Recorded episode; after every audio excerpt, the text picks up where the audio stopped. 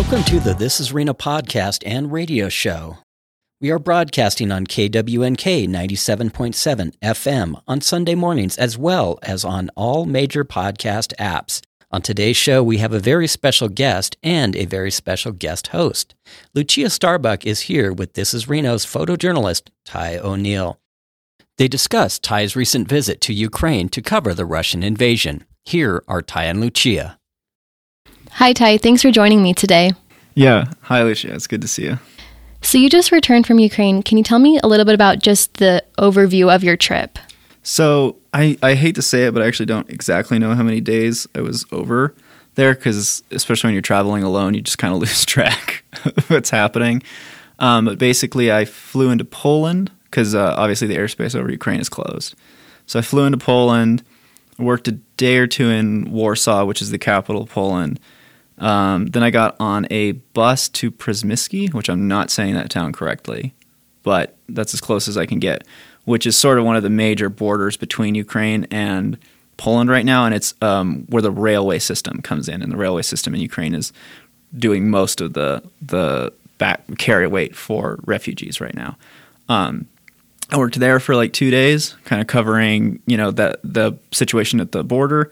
Then I went into Lviv, um, which is the ma- the biggest major city in Ukraine nearest to the Polish border. It's like an ancient city. It's like one of the few that's like never really seen a huge amount of war. Um, it's it's a big city, but it's not huge. Right now, it's huge though because obviously a lot of Ukrainians who don't necessarily want to flee the country entirely are now in Ukraine. So there's like no hotel rooms, obviously, and a lot of news media is there. So you're talking like no rooms. It's really and it's packed all the time, and you know there's still a curfew, so it like I forget it changes, so I, I won't even guess what it is right now. But like when I was there, I think it was ten, and you'd see people it would hit like nine o'clock, and everybody's like, "Oh, crap, we got to get back." Um, so I spent a while in Lviv covering um, everything I could refugees. A lot of about refugees was mostly what I worked on there. Um, then I went to Kiev, the central city of Ukraine, um, which is more or less where the war was happening at that time. Obviously, things have kind of the Russians have kind of moved out of there recently, but when I was there, that was still like a pretty ongoing war.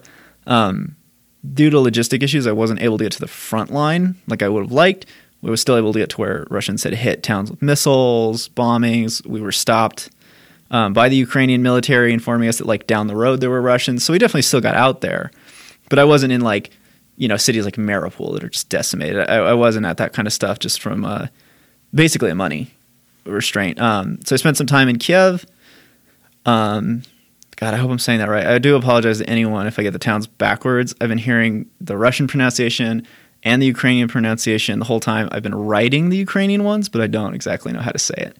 Um, I spent some time in Kiev. Um, then I ended up back in Lviv for a little bit, and then back in Poland for a little bit, and then eventually back to the U.S. Can you describe what what you saw and what you heard while you were there?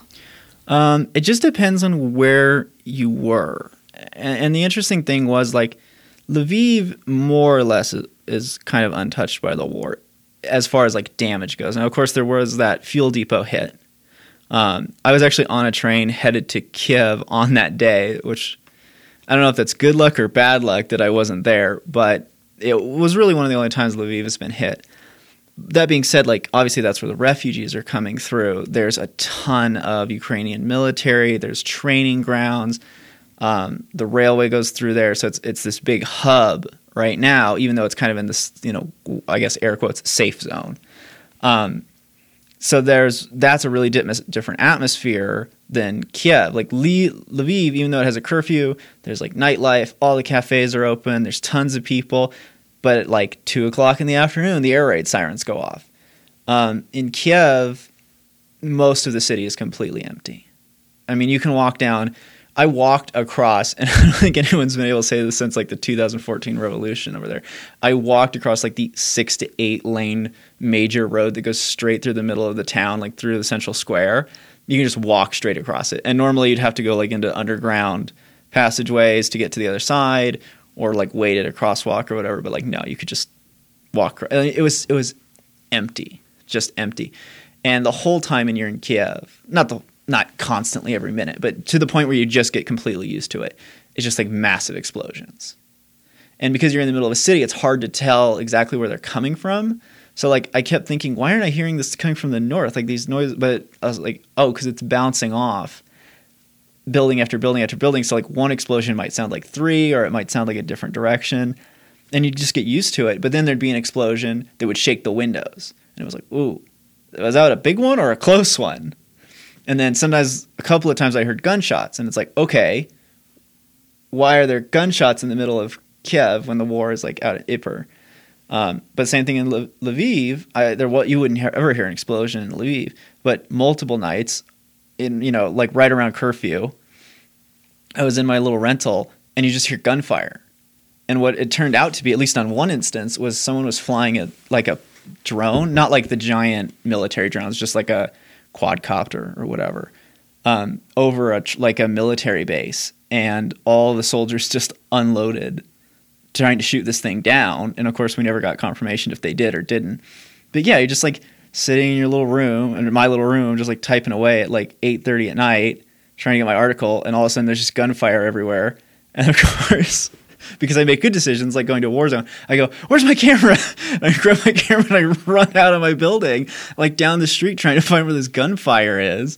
Um, so no matter where you were, you could definitely like feel the effects of the war, but it was in really, really different ways. So it just depended where you were. And like obviously the border, you were in Poland. The war isn't in Poland, at least at this time.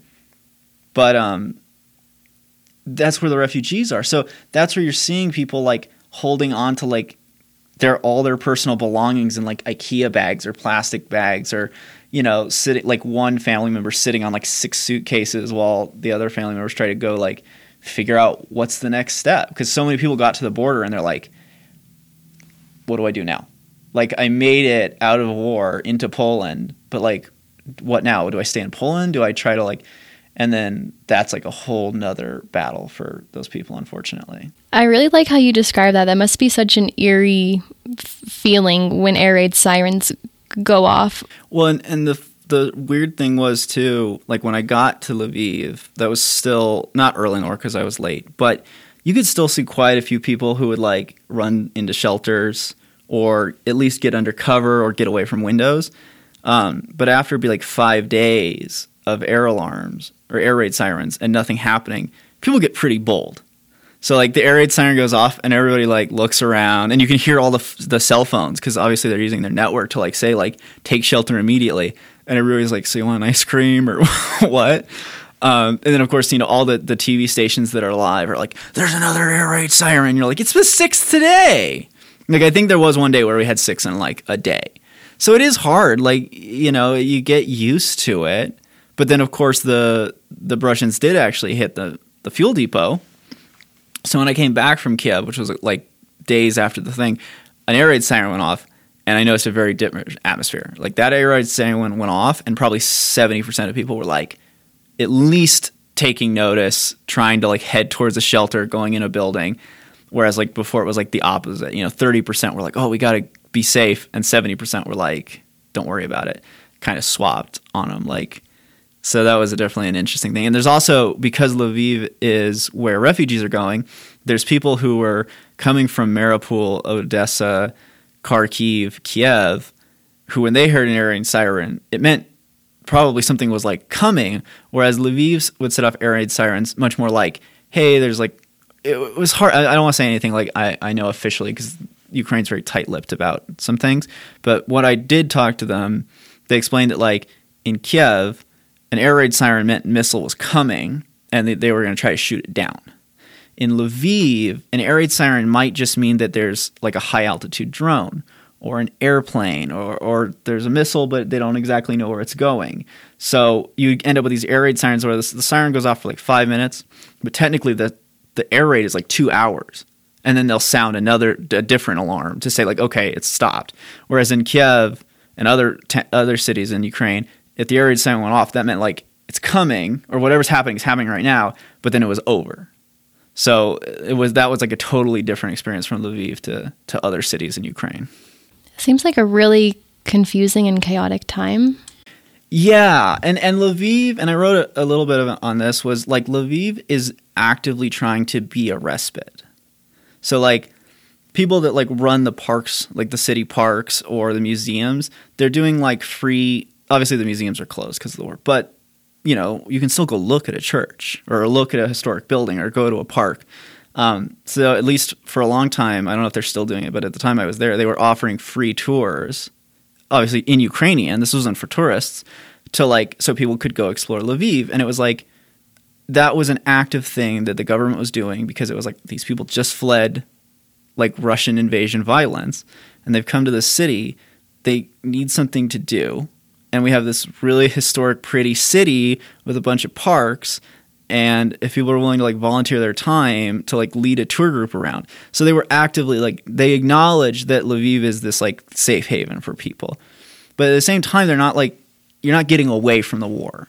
They're not trying to pretend like it's not happening. Like there's signs everywhere. There's sandbags. There's fully armed military everywhere. So it's not that that they're trying to like give you a place. Oh, the war doesn't exist. Everything's fine.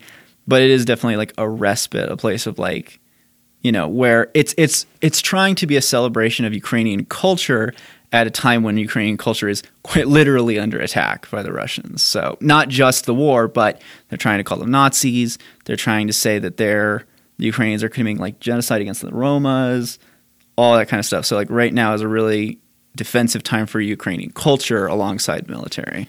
What did some of the signs say? I'm not good enough at Ukrainian to tell you, but I can say, uh, to the credit of the Ukrainians, these are not people that beat around the bush. One of my photos that did better than, than some of my others was there's a, a, a paint. It's like a poster art of a Ukrainian woman shoving a pistol in Putin's mouth like that's very direct. That's not a they're not hinting around anything there. Um, and then you know it's a lot of like glory to Ukraine, that kind of stuff. Like very like patriotic, but very like anti-Russian invasion. Um, and it's very you know they're the ones that got attacked, so they're fighting. So you don't see a lot of stop the war. Like I saw a lot of stop the war when I was in Poland. In Ukraine, obviously, that would if the war stopped, that'd be great but there was much more of an incentive on like fight and defend Ukraine because they can't stop the war. It wasn't their choice in the first place. So that's a that was kind of a difference in in signage. It was like uh, the one thing I would say, and they directly did this for Western media, was there were signs everywhere about um, close the sky. That was probably the biggest message. It was like on every government building in English, close the skies because Russian air power is just greater than Ukraine's. And I think Ukraine really, at least when I was there, had a feeling like we're making footwork on the ground, but we don't have the air force that, that Russia does. So, like, if you're not going to come and help us, you know, with, with ground troops, close the sky and let us do the fighting. That was like a that was a really distinct message that was very phrased for Westerners, like written in English, around where the media was, major roads, billboards, in English so that we would see it and photograph it. It seems very purposeful that it was in English. Anytime you saw something in English, I took it with like a little grain of salt because I'm like, well, I know the audience is not a Ukrainian. you know, um, that being said, it's also like, okay, that's the message that Ukraine is trying to get out. I'm going to state that that's the message Ukraine wants to get out. But I think, especially with the close the sky thing, it was definitely more of like a pleading, like no, for like we really, really want this. It's going to make a huge difference for us. That was probably the thing the Ukraine wanted the most publicly, at least. How how was media treated while you were there, specifically Western media? I was there, and I, I'm hesitant to overly criticize because there are saboteurs. Really, I mean that's a real problem. That being said, I think I got it worse than some other people I'm sure I got it way easier than some, but worse than others. Since this is a podcast, you should describe what you look like. May, oh, I'm I'm, I, I was very often mistaken for Ukrainian, but I was apparently also very often mistaken for Russian. uh, very, very. I'm a blonde-haired, blue-eyed, uh, five-five individual who is of military age. So I was under suspicion at all times. Um, and basically, depending on where you were in in Lviv, things were a lot easier as a reporter. There was a lot more press, so you didn't tend to get singled out because like the, if, if if the military is checking paperwork and there's 13 camera people at the train station, You know, you could see they were like, okay, you have paperwork? Yes. All right. Thank you. That's all I'm done. That's all I need. You have it. I don't care. You're good. Kiev was the opposite. Kiev got to the point where I was like, I don't know how to function as a reporter anymore. What do you mean? because every and this is not really a joke. Every intersection, I was being stopped, surrounded. What's your paperwork? What are you doing? Where are you going? Let me see your photos. And then you go through all that, and that was fine. And then you go to the next intersection and have the exact same interaction. And it would take like it took extremely long time to get anywhere. And and like where my little rental was in Kiev, there was only one road I could walk. All the others, if I tried to walk down it with cameras, they'd be like, "No, can you like go all the way around?" And I was like, "Yeah, I'll walk around the half an hour it's going to take me to get to my." And I get that. Like I'm not, you know, but it, it was ex- especially as a solo. And I get why that would be more suspicious. It's very it is very unusual even over there for reporters to be alone, um, especially with big cameras. So I definitely was like the you know I don't know how to say it. I understand why suspicion was being raised around me. That being said, it's still tiring. It's really really tiring, especially like I was taking photos of they sand they're sandbagging like historic landmarks so that they're not just hopefully not destroyed. Um, and I was taking photos of one covered in sandbags, and I thought I'm going to jail for the night because apparently they didn't want me to take photos of that. And I thought I was totally fine to take photos of that. It's like a historic monument on Google Maps. Like it's everywhere. It's it's on um, Every like travel brochures website. for Kiev yeah. uh, or for Kiev. And, you know, like next thing I know, I'm surrounded by Ukrainian military who now have my passport, my press pass, my Ukrainian press credentials. They're making phone calls. And eventually we got someone that spoke like enough English. And he's like, Where's your fixer? And I'm like, like ex- fixers are expensive. You don't walk or like freelancers don't walk around with with uh, fixers all day every day in the middle of the city. And they're like, "Oh, like this is a problem." And I'm like, "I don't know what you like it's a statue man. Like I don't have any military gear. Like I don't know what to do." And that was like that one took like half an hour to resolve. And then and then that night we almost didn't make it back because I went to meet some reporters. We almost didn't make it back for curfew, and that there was a whole incident at a checkpoint that was like really worrying to me. Where I was like, this was like we, this that was our fault. That was totally our fault that we were out that late. But I was like, this is this is extremely. This is getting to the point where it's extremely difficult just to like operate at all or do my job. What was going through your mind as you approached each checkpoint? Well, it's just because you don't know. Are they going to check me? Or am I going to get a guy that speaks English? Am I going to get a Ukrainian military? Am I going to get a territorial defense? Am I going to get a policeman? Am I going to get just some guy that's guarding the street? And like all of those pose different risks. Ukrainian military was usually the best. That was usually your lowest chance of like an issue because we carried with us to cover Kiev and frontline stuff, you needed to have military accreditation, which, as far as I understand, was like a background check. They checked that you were really working for who you said you were working for and that kind of thing, um, which was tough for a lot of freelancers to get. And I very much thank um, my agent, my wire agency, for getting me some, some very dedicated paperwork to be like, no, really, this is our reporter. He's working. Um, so a lot of times the military would see your med- milita- uh, your excuse me your military accreditation. Most of the time that was good enough as long as you had a passport with the same name. Other times they'd even call the number. What you had to be more concerned about was territorial defense because they're more. I don't want to call them like a national guard, but they don't have nearly as much training. So they didn't even know what the accreditation was sometimes. So they're looking at this thing and they're like, "So you in the aren't you know are you military?" And it's like, "No, no, no. I'm just like I'm approved." That they made me more nervous than anybody else. And then the police were like pretty cool with it usually. Um, the issue with the police was like with them, they didn't really want to check your paperwork. So if they were checking your paperwork, you probably did something they didn't really like. That being said, it was like okay, but I mean, it got to the point where you wouldn't even put your paperwork away. You just like have it like out all the time. And like I said, I get the I get the suspicion, and I don't want to criticize that, but as far as being a member of the press, it's just you get exhausted where you're like, I don't want to go photograph the center of Kiev today or wherever because I know I'm going to get stopped 13 times. It's going to take me like an hour to get down there. I have to hike back to like to make sure that I get back on time for the curfew or whatever it is. Um, or you could just pay for a fixer all the time, which if you're a, a giant mega news corporation, that's awesome. But us freelancers can't afford 100 $200 a day to have somebody like walk around with you just so that you don't get and you probably will get stopped almost just as much anyway so and I also want to talk about I mean, here you are, you're a freelancer, you're by yourself, and as you said, that's not super, that's a little bit unusual.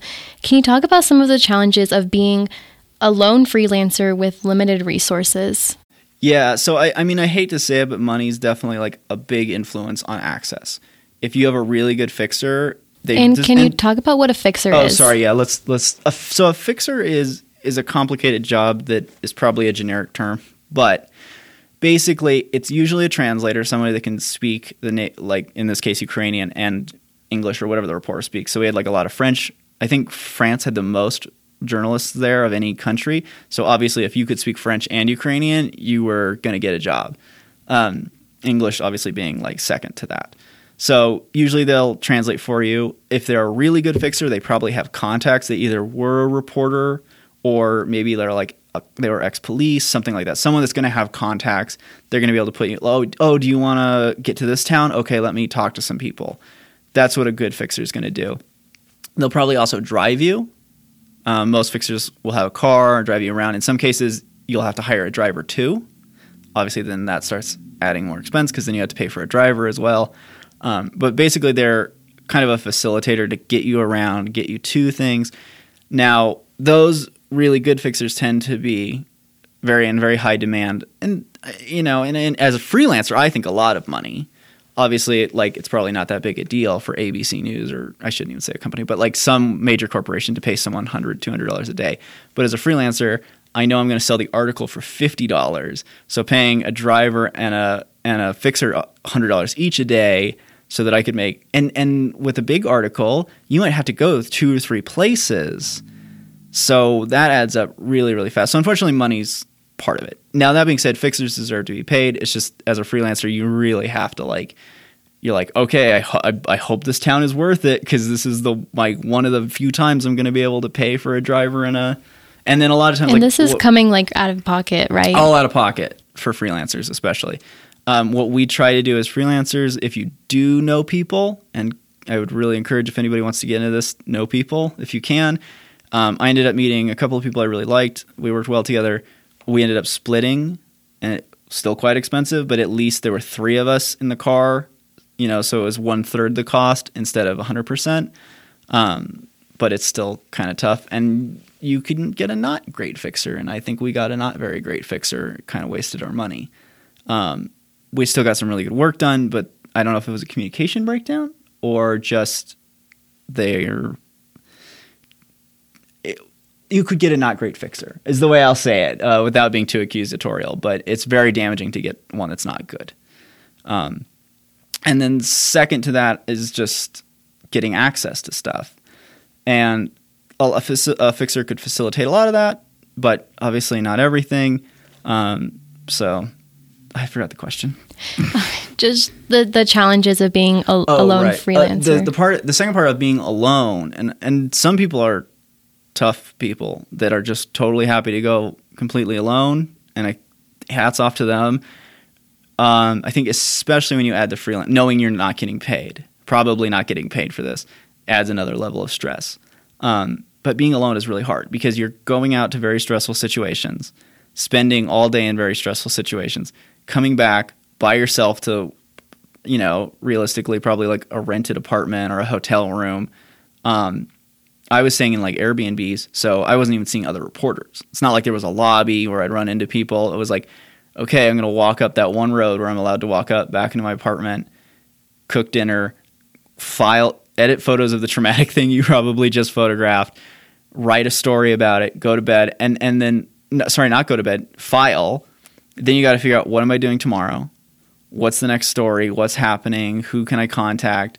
And it gets taxing when it's just you doing all that. And and I actually met freelancers who, by all technicals, you know, stuff, are working alone, but they have another freelancer that's their friend that they're working together or splitting a hotel room, or they're splitting the room with like a writer or someone or a videographer. Like a lot of times I'll see videographers and photographers work together. They're basically after the same thing, but they're not technically competing. So it's a really, you know, or writers, that's a great combo because you're not directly uh, competition, but you both kind of want to go to the same stuff.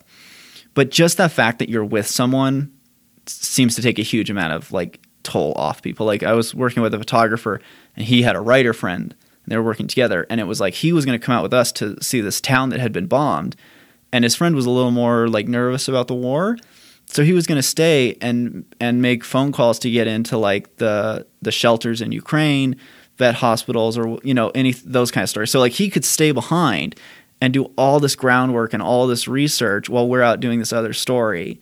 And then it's like, but as when you're by yourself, you're trying to do both of those, and it, it can get to be overwhelming. And of course, the thing is, that going back to money, if you're doing it all on your own, it takes a lot more time well, then you're needing to pay for food and rent and everything for another day. So that adds up. So it's it's really really tough to go alone. I totally met some people that can do it. Hats off to them. Maybe in like five years of experience, I'll be like, oh, I can do it totally alone.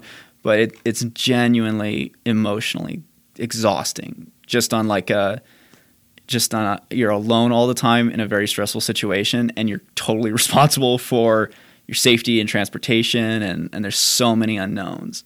I mean, one of my constant fears was what if the train tracks, not a train, but what if the train tracks get hit by the Russians? I don't have a way to get out of Kiev back to Lviv. You you've covered conflict outside of the country before and and he, here locally. Can you talk about your your prior experience and how it was different than in than in Ukraine? Yeah, that's interesting. Um, basically, so one of the first real like heavy photojournalism things I got to cover was in Bangkok in 2013. They overthrew their their current government, and now it's a I think to this day is still a military um, government at the moment. Um, and that was that wasn't a war; it was a revolution. Um, people were shot. I did see quite a bit of violence over there but it wasn't like a full out war. It was unarmed people going up against police, and the police were primarily, vast primarily, using water cannons, rubber bullets. There were some real bullets in there, but that was not. It was not like a war. Um, in the U.S., I covered you know Black Lives Matter riots. I covered some pretty some far right rallies that got pretty heated. I've had a lot of guns pointed at me, but that's always like on the borderline of becoming like a really really violent outburst. Ukraine is a war. And I talked with reporters who'd been co- who'd covered Syria for years, and and they were like, "No, this is that no one's covered anything like this since like World War II or maybe the Korean War." Thanks so much for sharing and just being open about what you hope what you hope your photos do and just the role that you hope to play as a journalist. It's it's it's just helpful to to hear. Yeah, and that's that's why I wanted to do this, and I appreciate you sitting down with me. Is is I want people to understand kind of why it is that r- reporters do this because you know, and and there's always going to be that example. There are probably glory hounds out there, and and I've heard. I actually didn't, other than the the "can you kiss him" thing, which upset me. Um, I didn't see any instances, and I met a lot of reporters and I didn't meet any instances of anybody who was out there for their own self glorification. That being said, and I know people that know people that saw that kind of thing. Um, but I really wanted to share at least my experience and, and hopefully a similar experience to a lot of my colleagues on why it is that we, we choose to get on a plane for 14 hours, to get on a bus for eight hours, to get on a train for five hours, so that we can go to a war zone because it's not a normal choice. Um, but it's one that I think if we do our job right, we've earned the ability to do that. So thank you, Ty. Thank you, Lucia.